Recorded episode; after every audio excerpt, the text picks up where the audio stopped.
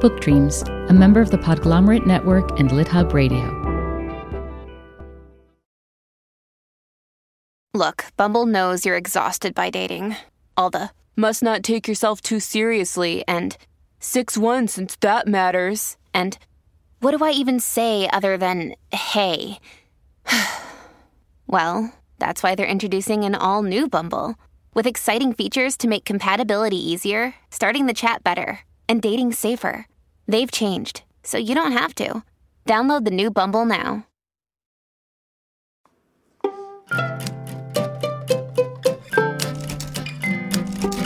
Welcome to Book Dreams, the podcast for everyone who loves books and misses English class. I'm Julie Sternberg. And I'm Eve Yohalem. In each episode of this podcast, we use books as a way to explore issues that fascinate us. And in this episode, we consider family secrets. What kinds of consequential secrets do families keep? How have they changed over time? And what's the impact of keeping them? I've read a lot of family sagas, both fictional and non fictional, and they often include family secrets. So I'm used to thinking about the reasons behind and the effects of secrets on one particular group of people, you know, one family unit.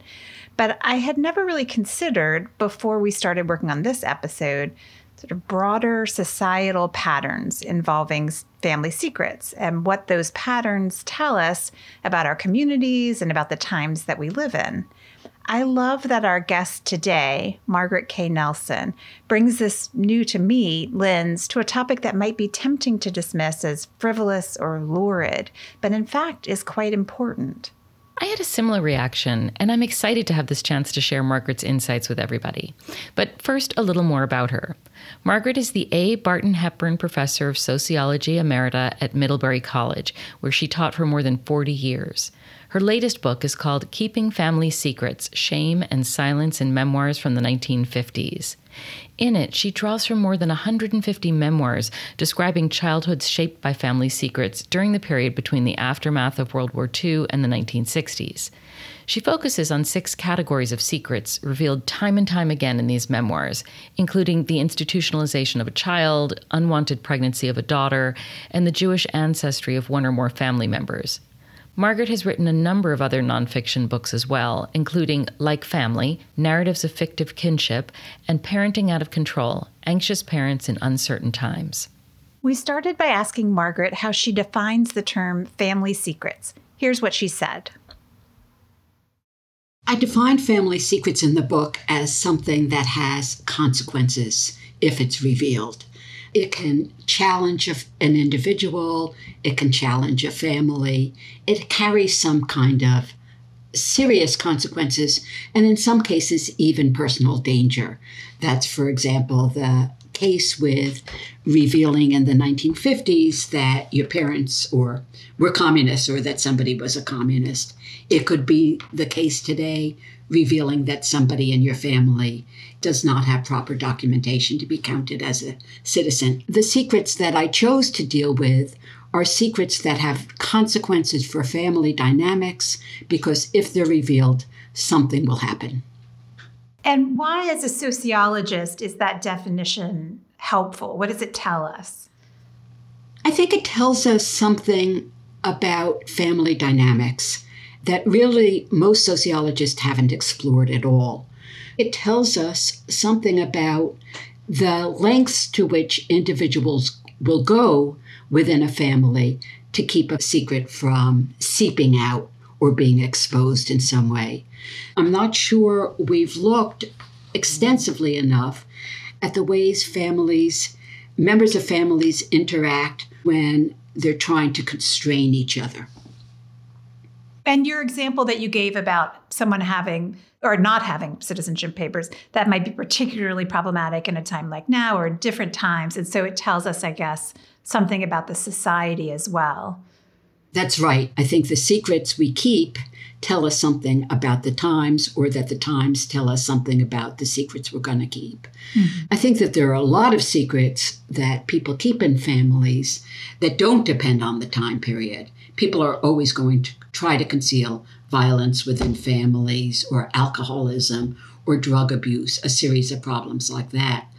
as a sociologist, what I'm interested in is the links between social norms, social values, a particular historical period, and the secrets that are kept during that time.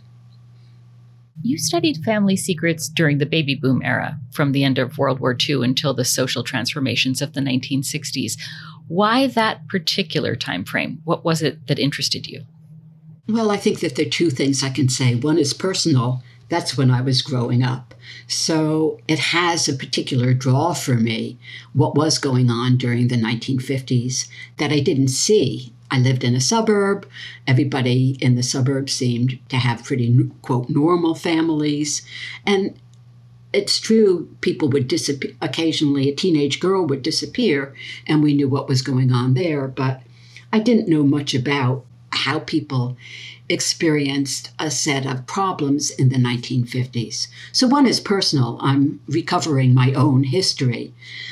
But the other is, it was a period of particular conformity. It was a historical time when only one sort of family was allowed, at least for white middle class people. You had to be married, you had to have two parents, you had to have a heterosexual family, nobody could be gay, lesbian, or trans. And then the question arises well, what happens if you couldn't conform? What happened to the people who had to violate the norms? And that became an object of interest to me. What does the persistence of these family secrets tell us about contemporary social norms? In the last year, some of the concerns that were prevalent in the 1950s have become concerns again in ways that have pretty much astonished all of us. For instance, the Don't Say Gay bill in Florida means that gay boys or trans children or girls with lesbian yearnings in Florida might be as likely to keep that secret as they were in the 1950s. Given the Dobbs decision, girls are going to be pregnant and have to hide it. They may have to be hiding the fact that they gave up a child for adoption if, in fact, they find themselves pregnant, unable to have an abortion, and carrying a child to term at a moment in their lives when they don't want to keep a child. I would also add that in the 1950s, having parents or being a member of the Communist Party was something that could bring you great danger. I'd say today, being undocumented has a similar kind of danger attached to it. And that children who grow up, for instance, with parents who are undocumented, have to learn who they can tell, who they can talk to about it, who they can reveal that secret to. And of course, it's a very dangerous secret because if people, the wrong people find out, your parents could disappear forever. In your chapter about the secrets surrounding the institutionalization by parents of certain children in the family, you tell the story of a famous psychologist named Erik Erikson. When his son Neil was diagnosed with Down syndrome as a newborn, Dr. Erikson informed his older children that Neil had, quote, died at birth and that this topic was not to be discussed again. Neil had not, in fact, died. He was institutionalized, but Dr. Erikson and his wife didn't tell their other children this for another seven years. It is very difficult for me to imagine a capable psychologist believing that it was a good idea to tell this kind of outrageous lie to his children over something that mattered this much. I mean, it was literally the life or death of one of their siblings. But I gather that Dr. Erikson genuinely believed he was making the right call. So, why is that? Everybody he consulted said this is what you should do put this child away, forget he exists, and act as if he doesn't exist. And, you know, present among his friends were other famous psychologists, Margaret Mead, the anthropologist. They all gave the same advice. This is what parents were told to do. And he was no different from any other parent in that respect. What I find interesting and powerful about that example and all the examples is they couldn't carry it off the mm-hmm. other children in the family, whether they actively knew it or not, could not understand why their family was so altered. So Erik Erikson's daughter couldn't understand why her family couldn't move past this death, and that they really didn't seem to be able to grieve in an ordinary way. Well, they couldn't grieve in an ordinary way because this child was still alive. But she felt throughout her life, and it was years before she knew about her brother Neil, she always felt there was something missing, something wrong, something absent. So Erikson was following the prescriptions of the day. Very few people violated those prescriptions. And it had serious consequences for relationships within the family. In your chapter on learning the secrets of one's conception, you talk about how learning the true identity of a biological parent can shake our sense of cultural heritage. So here's just one of the many examples that you give. When Randy Lindsay discovered that the man he thought was his father was not, in fact, his genetic father, he worried that he would be severed from what he thought of and valued as his family's Scottish roots an ancestry of, quote, fighting clans and kilted pipers. I find myself going back and forth about this. You know, on the one hand, does Arizonan Randy Lindsay, with no biological connection, it turns out, to a Scottish ancestor, have a claim to being Scottish? On the other hand, you know, he has exactly as much upbringing in Scottish culture as he had before he knew the truth about his paternity. Many people think there needs to be a biological or genetic link in order to claim a connection to a culture or a heritage. Do you think that belief is becoming less popular? And if so, does DNA testing play a role? Actually, I think that that belief is becoming more popular. Mm-hmm. I think DNA testing means that people are looking for their roots and they're looking for their biological roots and they're looking for cultures whether or not they knew they had them represented in their DNA. So I think that people are starting to and I have no evidence for this whatsoever, except for the fact that people are signing up in droves for DNA testing through places like Ancestry.com. I think people are starting to claim increasingly a biological tie to people, to places, to cultures, to histories that they really haven't experienced in any other way in their lives. This connects to my next question as well, because I'm, I'm really struggling a little bit with this. I find it really fascinating. So, in your chapter called Suddenly Jewish Discovering Hidden Ancestry, you write, Within months of learning her Jewish ancestry, Heidi Neumark traveled with her son to Germany. Because of his own contemporary interests, this son was thrilled to discover that his paternal great great grandmother was, quote, the daughter of a Jewish brewery owner. Neumark muses rhetorically why is it so compelling to find connections between previous generations and ourselves? And she rhetorically answers her own question I think it may be because it makes our own lives feel less random, part of a larger design and pattern. But Heidi had been a Lutheran pastor for nearly 30 years when she found out that she had these Jewish ancestors. They all could have lived, easily lived, their whole lives, believing that they came from entirely Lutheran stock and understanding their lives as part of that design and pattern. Can you help me figure out what to make of this? Like, how do we assess the degree to which our ancestry matters? It's really a challenging question. I think we're living in an era where people think that genes matter.